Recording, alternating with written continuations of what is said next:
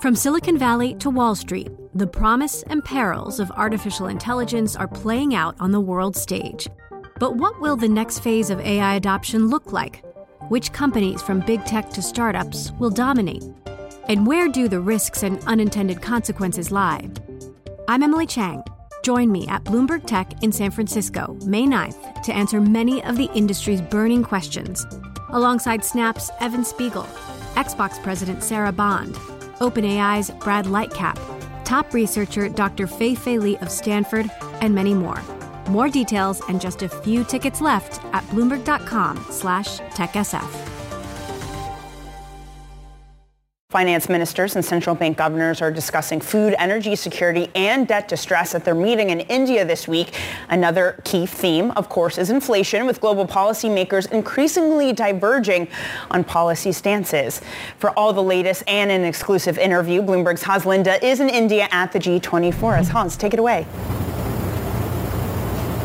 Well, Denny, you said it, dichotomy in inflation. For Europe, it's 5.4%, still way off. The 2% target, yes, that rate hike is coming. The question is, what happens after that? Let's get insights, perspective. Paolo Gentiloni is European Commissioner for Economic and Financial Affairs. Thank you so much for joining us. Great to see you, second time in six months.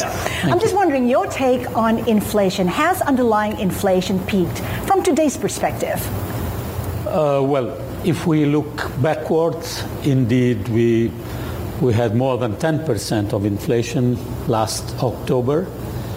And we are now, as you said, at 5 point something. It's very different, the level of inflation among European member states. We have member states with more than 10% of inflation and member states that are already below 2% of inflation.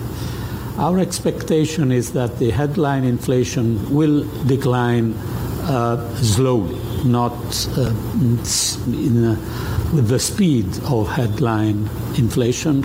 Core inflation will be slower. Uh, so this is, uh, I think, because of the fact that headline inflation is influenced by energy prices, uh, and the core inflation is influenced by the increased prices, wages, services. Uh, so a mixed situation, but overall, I think we will have in 2024 uh, the level of inflation near to our targets. So inflation has peaked, underlying inflation has peaked for, for Europe. Sure. Is stagflation the right word to use to describe the European economy right now? Well, listen, we uh, still have uh, growth, uh, weak growth, of course, uh, slightly weaker than expected in the first quarter and probably also in the second quarter.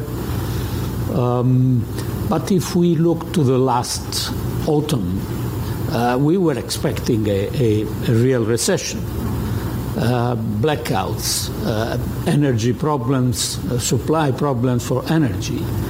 Uh, these risks didn't materialize. I'm not saying that we don't have any risks ahead of us because indeed tightening of monetary policy will produce uh, impact and also the energy um, transition we are not completely out of the woods in, in Europe we made a miracle in going out of the dependency from Russian uh, fossil fuels, but uh, it will uh, be a challenge also for next winter.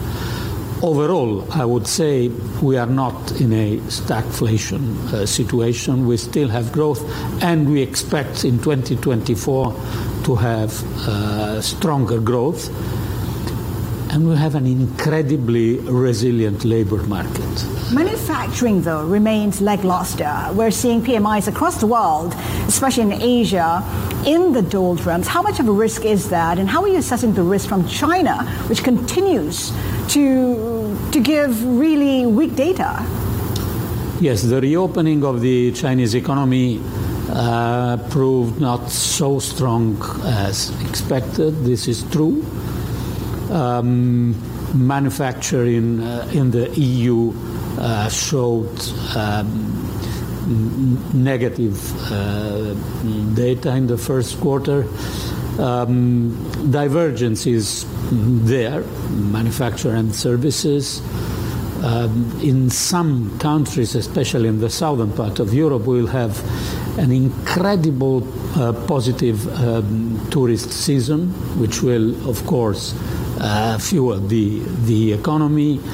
So I think we have a mixed picture um, overall, but our estimate is that um, starting in the last quarter of this year, we will restart growth also in manufacturing. I want to take a look at the EU fiscal rules, which are under review. Can we expect an agreement by year end? What's the sense out there? We, we have to uh, to find an agreement. What I can say is that after a difficult start of our discussion, this has always been a very controversial discussion within the European Union, the fiscal rules. Uh, but after a difficult start, we have now all member states that are engaged in uh, finding uh, a balance and the basis that the Commission put on the table is a very balanced one. So we have to take into account if, if you want to change this basis, you have to change it uh, with caution because uh, you can't change it dramatically, otherwise, you will not reach an agreement. Overall, I'm confident that we need to give member states certainty for their fiscal policies. But an agreement by year end, is that possible? Yeah. Also, we have uh, Germany pretty much um, insistent on strict uh, debt reduction frameworks. Uh, is that realistic? Well, I understand the, the, the German position. It is legitimate, but I don't think it is realistic to uh, impose too restrictive uh, common benchmarks, especially if uh, you uh, think to have these um, restrictive common benchmark um, equal for all member states. The reality is that the situation is very different among European countries, and uh, it's difficult to have a restrictive benchmark fitting for everyone. So some um, benchmark is already there in our proposal. We can discuss this but uh, imposing a unique common safeguard, very restrictive for everyone, mm. is really problematic. It didn't work in the last 30 years. We had a very restrictive uh, rule.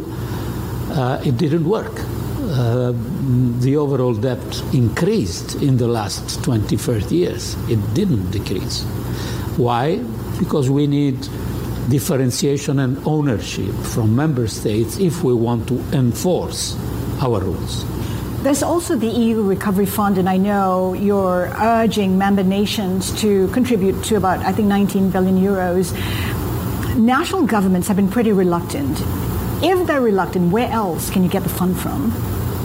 Well, I think we have to continue this uh, uh, conversation because this is how the European Union works. We have, uh, of course, a, an executive uh, body at European level, uh, but this executive body, which is the Commission, has to deal with member states and their autonomy. Uh, do we need common um, funding? I think the experience post pandemic showed that common funding was very useful. Uh, we saved dozens of millions of um, labors in, through um, common mechanism. We are now uh, using our uh, recovery and resilience facility, which is 700 uh, euros. And we will need common funding also for the green investments in the future, for sure. After the end of this next generation EU common program, which will be in 2026, I think we will have to reflect on further common instruments. Right. Commissioner, we have to leave it there. We thank you so much for your time. There thank you have it, Danny uh, Paolo Gentiloni, European Commissioner for Economic and Financial Affairs. Of course, we're coming to you from Gandhinagar, where G20 meeting is happening right now. From Silicon Valley to Wall Street the promise and perils of artificial intelligence are playing out on the world stage. But what will the next phase of AI adoption look like? Which companies, from big tech to startups, will dominate? And where do the risks and unintended consequences lie? I'm Emily Chang. Join me at Bloomberg Tech in San Francisco, May 9th, to answer many of the industry's burning questions, alongside Snap's Evan Spiegel, Xbox President Sarah Bond, OpenAI's Brad Lightcap, top researcher Dr. Fei Fei Li of Stanford, and many more. More details and just a few tickets left at bloomberg.com slash techsf.